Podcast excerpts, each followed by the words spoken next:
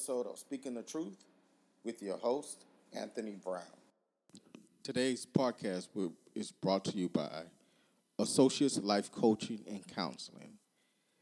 If you're feeling blue and don't know what to do, call Anthony Brown and he will help you. Go to Associates Life Coaching and Counseling.com or call 281 545 5003. So, this is the first episode for 2018. It feels rather weird be, that it's actually 2018. Today, I'll be caught, uh, talking about uh, several topics. I'll be talking about uh, El Salvador and uh, what 45 is doing to Salvadorians. Talking about H&M, Oprah Winfrey, a senator out of El Paso called O'Rourke, and his shenanigans that he's coming up with, and a little talk about uh, just of Texas, their turnover rate in reference to uh, state employees. So let's start talking about the Salvadorians.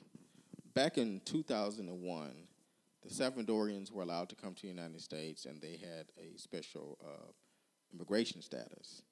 Uh, they had a special immigration status because it was not safe to go to their country. I don't know if it was because of a hurricane or a war or something to that effect, but uh, but yet instead they were allowed to to stay here and they were a protected group.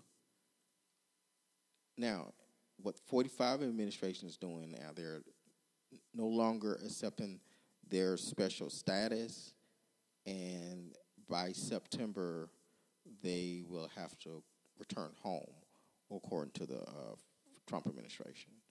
So that's something that's very troubling. Uh, I think it's going to be another group after them, but but to just to send this group of people home, and I can just imagine them having children who are born here in the United States, and they know nothing about uh, El Salvador. So this is one of his, um, I guess, way he claims he's making America great again uh, in his mind. But it's one of the things that um, that's taking place that's real unjust. Uh, so uh, I'm hoping that maybe a judge could block that, or maybe somewhere someone can talk to him and get some type of. Uh, I don't know. I don't know what to say. So, but yet still, that's what's on the agenda for for uh, that. So you can just imagine that there are going to be 200 more thousand illegal aliens, and that's going to probably go into hiding. The next uh, thing I would like to talk about is Oprah Winfrey. Did you were you able to see, hear her speech? Her speech was on the level of Hillary Clinton uh, when she when we knew she was running, and a lot of people were saying uh, Oprah Winfrey 2020 because it kind of sounded as if some of the things she was saying in her speech was a, a speech that like she was going to announce that she was running. The way the speech uh, came across, but one thing that really stuck to me towards in the speech, and I may be paraphrasing it, is when she said that a new day is coming. A new day is coming a friend of mine stated recently, and um, to a certain extent, I agree that the election of 45 was something that was necessary. And the reason that it was necessary so it could rattle feathers and wake people up and get people involved. So, with that being said, um, I'm sure that the country is going to be in bad shape compared to the way he found it but at least we can um, hopefully restore things back and different laws and things of that nature back uh, to where it should be. The next topic I would talk, to talk about is H and M and their shenanigans. There was a I don't know how uh, there was it went viral online, but what happened was for those of you all who probably live on, on the rock or maybe just slightly misinformed or haven't run across it yet. Um, H&M, which is a European-based uh, company who sells uh, all kinds of clothing, um, came up with an ad with a looks like it's a probably a seven year old boy, uh, dark complected African American boy. He probably of, is could be of African accent because he has rich features. But yes, he and he has a um, a uh, hoodie that says uh, "Little monkeys have all the fun" or something of that nature. And then there's another picture of another young man who's a Caucasian man, young man, and uh, said something totally opposite, something positive. It appeared that maybe the shooting was done to help promote um, um, some type of safari type thing. But uh, make a long story short, it was disrespectful for H and M to um, to pr- create an ad where uh, the black young man had something positive or referred to as a monkey, and then the uh, the white young man had something positive or as if he was on a higher level with what he had on his T-shirt that he uh, something in reference to um, uh, something positive to, refer to the white young man as the leader of the uh, safari or something to that effect, and then the, and then the black young man as a monkey. That's it, now there were um, a few people that I know that uh, around the age of 30 or under age of 30 that come from a different mindset, I guess, or a different generation where they were saying that uh, we are making too big of a deal about uh, being outraged about the, um, the this particular thing. And I know I, I come from a different era, and I've been to Europe, and I know that they they think differently, and racism is still there, but it's not uh, like it is in the United States. And I tried to look at that perspective. But the, any way that I look at it, I believe that it was incomprehensible that H and M would put out an ad like that, uh, because anyway, way you twist it, the uh, the African young man is portrayed as something that's less than a human. It's, it's, it's offensive any way you twist it. Uh, and for them to attempt to market something like that in the United States, how anyone on that staff did not catch uh, that ad and approve that ad shows how uh, irresponsible the H&M market, market department is. So the ad was pulled once uh, they realized it was outrage, and I believe uh, an athlete, I can't forget his name, uh, made a decision not to uh, be a spokesperson for HM as, as he um, was getting paid to do. So, um, but um, one thing that's, that saddens me, though, is that you have uh, some young people who did not grow up through a certain area, that don't understand the struggle, uh, and feel that people are whining and complaining over nothing, and we just need to uh, get over it. But it, it's interesting that uh, the same these same millennials love to use the phrase "stay woke," and I would like to say to them, "Stay woke." each and every time you hear something that's unjust, something that's racist, something that's misogynistic, something that's puts homophobic or racist or puts any group of people on top of another people. You should make a comment about it. You should say it was wrong. It's wrong. All of the things that Trump was saying during his uh, all those crazy things he was saying during his campaign, each and every and, and, still saying the things that he still does, the things he still tweets, each and every time you hear it, you have to comment on how wrong it is. Because if you don't, you become used to those type of things. It will become your norm, and as a result of it becoming your norm, you allow it to be you you allow it to be part of you, and you will start making those type of things because it'll be okay. So, I encourage you all to stay woke.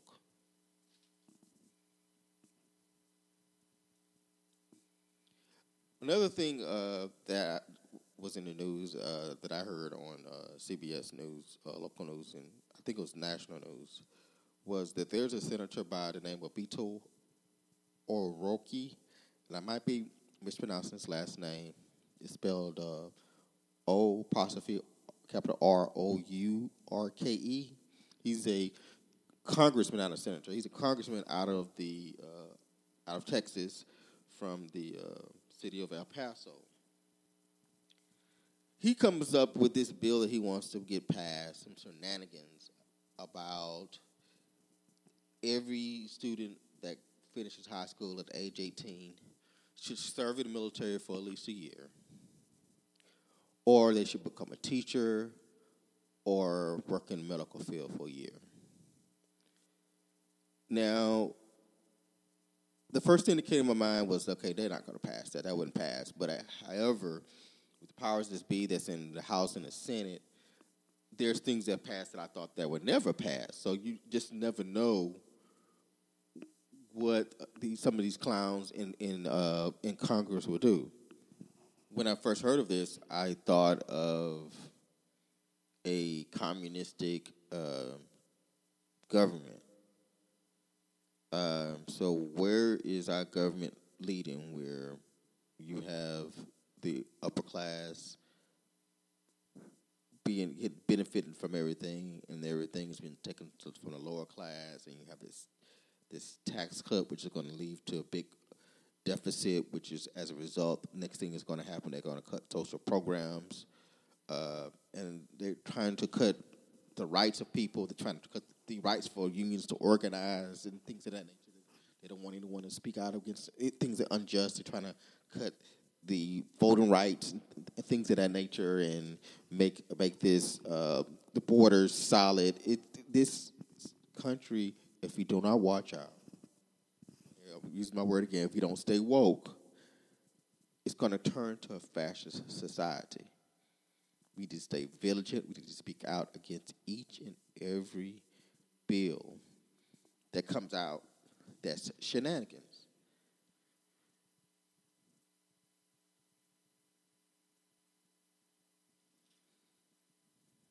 So back to my home state, Texas. Um, there I'm um, I just became the president of a statewide local uh, president of a union. Uh, it's uh, a union that since state employees cannot have collect, collective bargaining is basically a lobbyist group, and uh, and it's volunteer. I don't get paid for it, but um, as the president is local, a lot of times uh, I have to be the spokesperson when it comes to one thing or another. So the local we put out a press release, and the the press release about bring attention to a report that the state comptroller came out with, where there was almost twenty percent of the workforce left uh, for other, mostly for other jobs. Uh, there's 24,000 people left, and out of the 20, out of eight, out of the 24,000, 17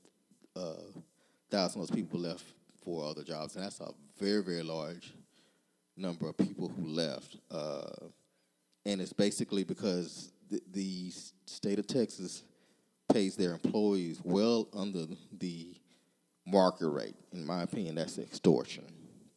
And they, since they don't pay them a living wage, um, a lot of them they stay, choose to stay because they like serving the citizens of Texas uh, work multiple jobs. Um, so I had the opportunity. I was honored to be uh, called by uh, local radio station KUHT, which is a public radio, and uh, to talk about it. So I'm gonna play play your clip from that, and then you you let me know what you think about it. This is Houston Matters. I'm Craig Cohen. Texas agencies lost about 19% of their employees last year. The recent report from the state auditor's office says it's the highest turnover rate since 2013. The findings include workers who were laid off and retired, but nearly 17,000 employees voluntarily left their jobs. Why? To consider the challenges and possible solutions for retaining state workers, we're joined now by Anthony Brown. He's president of the Texas State Employees Union. Anthony, welcome to Houston Matters. Thank you for having me. Glad to have you with us. And we welcome you to the conversation as well at 713 440 8870. You can email us at talk at houstonmatters.org or reach out to us on Twitter at Houston Matters. Anthony, what's your take on the state auditor's report? Uh, I, I, believe that uh, this is something that that just happened as a result of the first thing is for not paying state employees market rate and paying them fairly or honest day wage or honest day of pay. And number two, uh, is a result of the hiring freeze that took place uh, during the legislative session that the governor put into place for no apparent reason and as a result, it was just a trickle down uh, where you have all these expectations for state employees to do all this work with, with less people doing the work because of attrition or people leaving and things of that nature. Can you put this into some context for us? Uh, there has to be a certain expectation. There's going to be a certain amount of turnover, uh, just like there would be in, in any uh, walk of life from one year to the next. But how does 19% compare to other years? I that's pretty high. That uh, I believe it, it, in certain agencies it may have been high as ten percent uh, for uh, children protective services. Uh, high stress jobs have been known for having a high turnover rate, but to have that at a statewide level, that's pretty high. That that's uh, that's almost like a revolving door of a mass exodus. So uh, you mentioned the fact that uh, there is a hiring freeze. This puts a little more pressure on the employees that are already there. Can you give an example or two of, of uh, what impact that's had in the past year? Okay, for example, say for example, uh, you have uh, someone to leave because uh, they retired, or someone moved on to another job. two people in an department, and then say for example, you have another one or two people in the same department who are out on sick leave well, employees are held to the same level or are held to the same level of expectations to doing the work, regardless of of the workload. And at the same time, the management is not allowed to hire uh, new employees, and if they and uh, to do the work. And then once they hire new employees, that employee is not any good to that particular department for another six months to a year. So if you go a whole legislative session, you go a whole nine months without hiring people, then you are killing the employees. They're becoming ill. They're becoming sick. They're working. Maybe, in some situations they may be working overtime.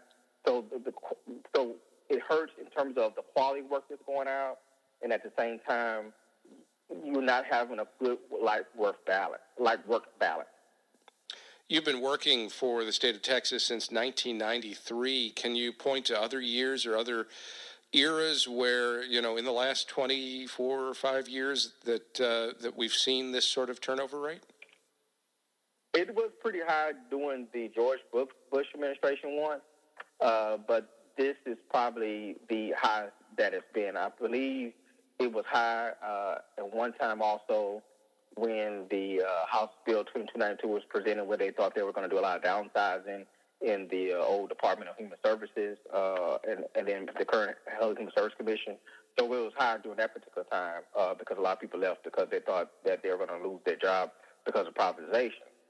But this is the highest that has been uh, with the economy uh, not being at, being decent but not at its best.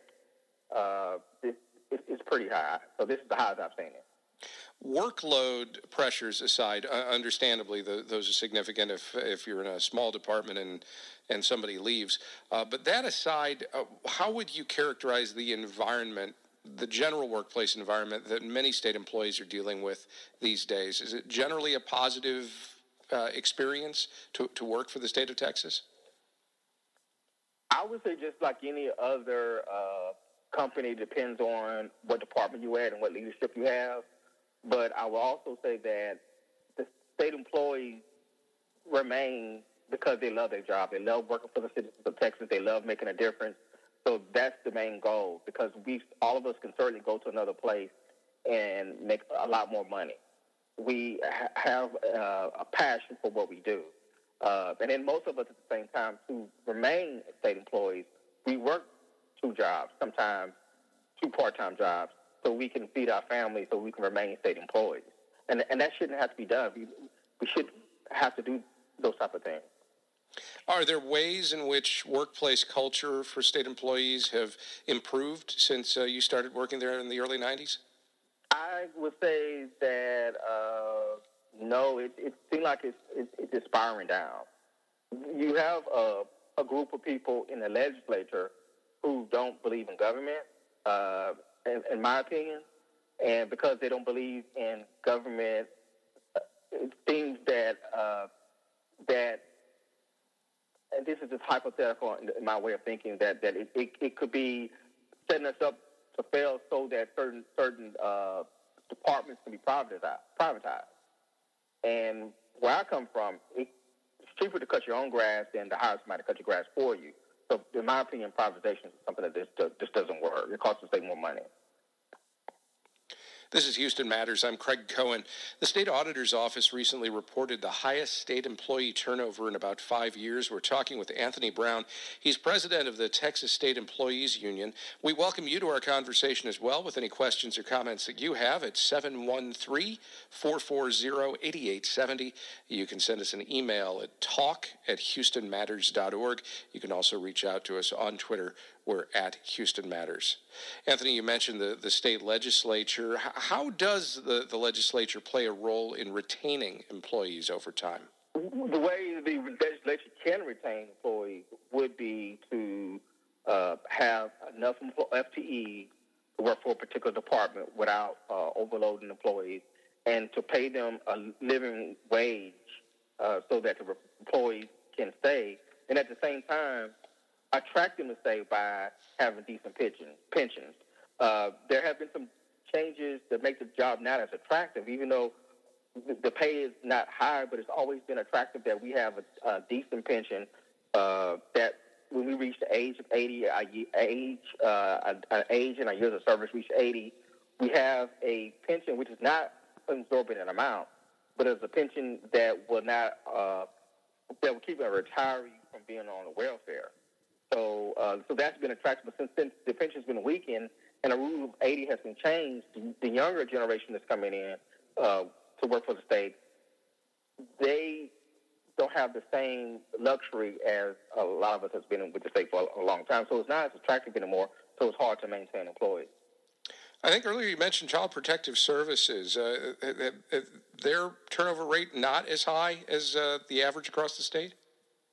Currently, it's not as high because CPS were in, were uh, they were in pretty bad shape in terms of, of turnover being very high, and it was a, a direct effect to child safety.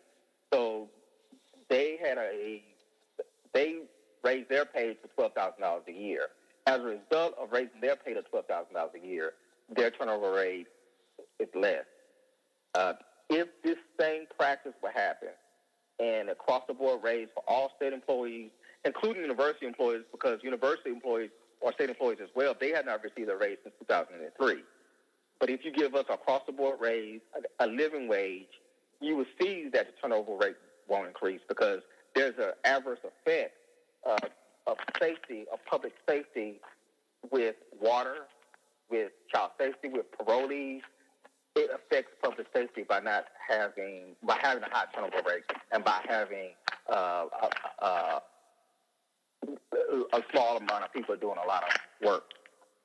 Let's uh, let's take a couple of calls here. We have Linda on the line from Northeast Houston. Linda, what's your question or comment? Well, my question is, how are you going to solve this, the state employees union, when you have a huge turnover and you don't have an employees union that shows any bite or any strength? I found that the inequities that happened when I worked for Child Protective Services largely were because the union was not strong. The man did not, the, uh, the guy that you all hired, uh, he was somebody, it's some sinecure, some relative. He sleeps all day, never saw the program director, never went to the regional manager. These were all jobs that our union representatives did in the school district. Our executive board showed up to school district to open hearings. That was a demand. There is nothing like that. The only thing that you have had at Child Protective Services, where you need it, protect. Okay. Well, Linda, I'm, I'm going to stop you there. I appreciate uh, the comment, but I want to give Anthony Brown a chance to uh, respond. Uh, so she's uh, saying, well, it's up to the union to, to be more effective in, in fighting uh, to ensure that uh, employees are better and have better benefits and, and all the rest. Okay, let me, let me explain to you how state employees unions work. What the state employees union, how we get things changed is that we have to lobby state legislators. We do not have collective bargaining like like they do in uh, in in the, in the uh, pub uh, the private sector. We have to lobby state legislators. We have to uh, draft bills or get bills drafted and get someone to sponsor these particular bills. That's how we get change. Uh, change happens uh, for a large number of state employees. We have to, especially in this situation, the state auditors report, we have to put out press releases and then we have to organize and get more people to join so we can have fighting power and people have a voice. Uh, we have 10,000 members, and that's not not even a majority. So it's, it's hard to convince uh, people that how the importance of having a voice and doing the work and going to to uh, Austin and to lobby. And uh, I've been on the board since 1996. In every legislative session, I'm in Austin. I'm lobbying. i have been part of public hearings, and that's something not just board members do. That's something that members that's in the direct line of doing the work, uh, they do those things as well. Our next caller is uh, Leo. Leo's calling from near Greenspoint. Leo, what's your question or comment? Uh, my comment is uh, there is a need to support state employees. Um, when you have employees who have been uh, who leave and then the others have to take over the workload, they become uh, basically unable to uh, handle everything. And so, with regulatory agencies, the employees that are responsible to make sure everybody's following the rules uh, be, become at a disadvantage and are less able to enforce those rules, and, and that kind of is problematic for everyone. At the same time, you have the employees who have, are seasonal and are experienced. Uh, when they become stressed out, uh, especially if they're close to retiring, they tend to leave the, the state agencies, and, and that is the problem because uh, the new employees, you know, they, they still need the training at the time, and that causes problems uh, as well. All right, thanks very much for the call and for the comment, Leo. We appreciate it. Anthony Brown, do you see ripple effects uh, if this turnover rate uh, that's increased, if we continue to see that in the next year and uh, the year after that? If, if yes, if, if the legislator don't uh, hire people at the rate that they're hiring, because when they enter the, the, the, the freeze, they're still only able to hire at a certain percentage. So the, the freeze for all purposes still into play. They're, they can hire, but not at the same rate. So it's going to be a ripple effect. On a personal note, let me tell you something personal. In July, uh, my brother, who uh, was schizophrenic, uh, he was uh, was not refusing to go to the doctor. I went through MHMR, through a lot of different agencies, and my last result was to go to Adult Protective Services. Because Adult Protective Services workload was so high, by the time they were able to come, they were scheduled to come out to do a capacity assessment so we can possibly get a court order to get him hospitalized. My brother passed away. These are the types of things that happen when you uh, when you don't have when people are stressed out, when they're overworked, and we don't have the, the correct amount of FTE to do the work that needs to be done. Very sorry to hear about your brother, Anthony, uh, uh, but I do thank you for, for taking the time to talk with us. Anthony Brown is president of the Texas State Employees Union. Anthony, thanks so much. So, this was my interview on Houston Matters on KUHT uh, 88.7 in Houston. Um, one thing uh, when Linda uh, uh, came online, whoever Linda is, I was told that she was someone who worked for Children Protective Services for only um, only uh, four months. When she came online, um, what I really wanted to say was, "Listen, Linda, listen, Linda, listen, Linda." You know, uh, it's obviously that she really didn't have a good grasp of of how things worked, uh, and um, I'm hopefully my point was draw, drawn home uh, with with my personal note. If you do not do right by a group of people who work hard and effort, effortlessly for you, then it is a direct effect on public safety, and that's what thing I was trying to to get across that interview. So uh, I'm it off on that note. Uh, just want to share uh, uh, share with you that that interview and kind of uh, exp- uh, express that basically uh, a lot of things in today's uh, episode of Speaking the Truth is a reflect on is a reflection on where this country is leading because of a Tea Party agenda.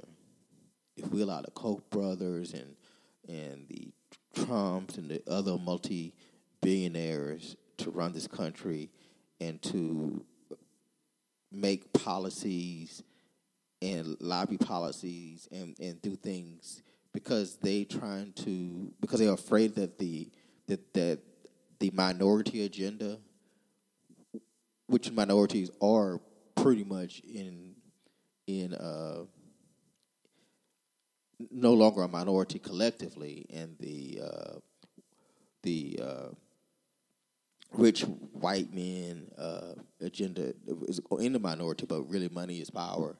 Uh, so they feel that they're losing something. But in essence, if every group of people in this country, all different races and creeds and religions and backgrounds from other countries and people of different income levels, if we all come together and just be America and really live out what the Constitution is meant for us to live a life liberty and the pursuit of happiness and have a sense of community. This nation will, will be great. It's always been great. Uh, you hear the slogan, Make America Great Again, with it, it stop being great. Of course, we have a, a history and some practices that that isn't too pretty, but that's part of our history. That's part of where we come from. That's part of what we're going to go through, and to revert back to that history through policies and things. It's it's it's incomprehensible. It's something that we cannot allow happen. So, this is speaking the truth. This is Anthony Brown. Subscribe and comment and and email me at uh, your comments at speakingthetruth.ab at gmail.com and uh, let us let me know what some topics you would like to talk about. If you would like to talk about mental health and, and have questions about mental health, uh, psychologist and, uh, and, a life coach, and, uh, and I love to talk about mental health and talk about happiness. Email me your questions. I'll read them on air, and let's talk. Let's speak the truth.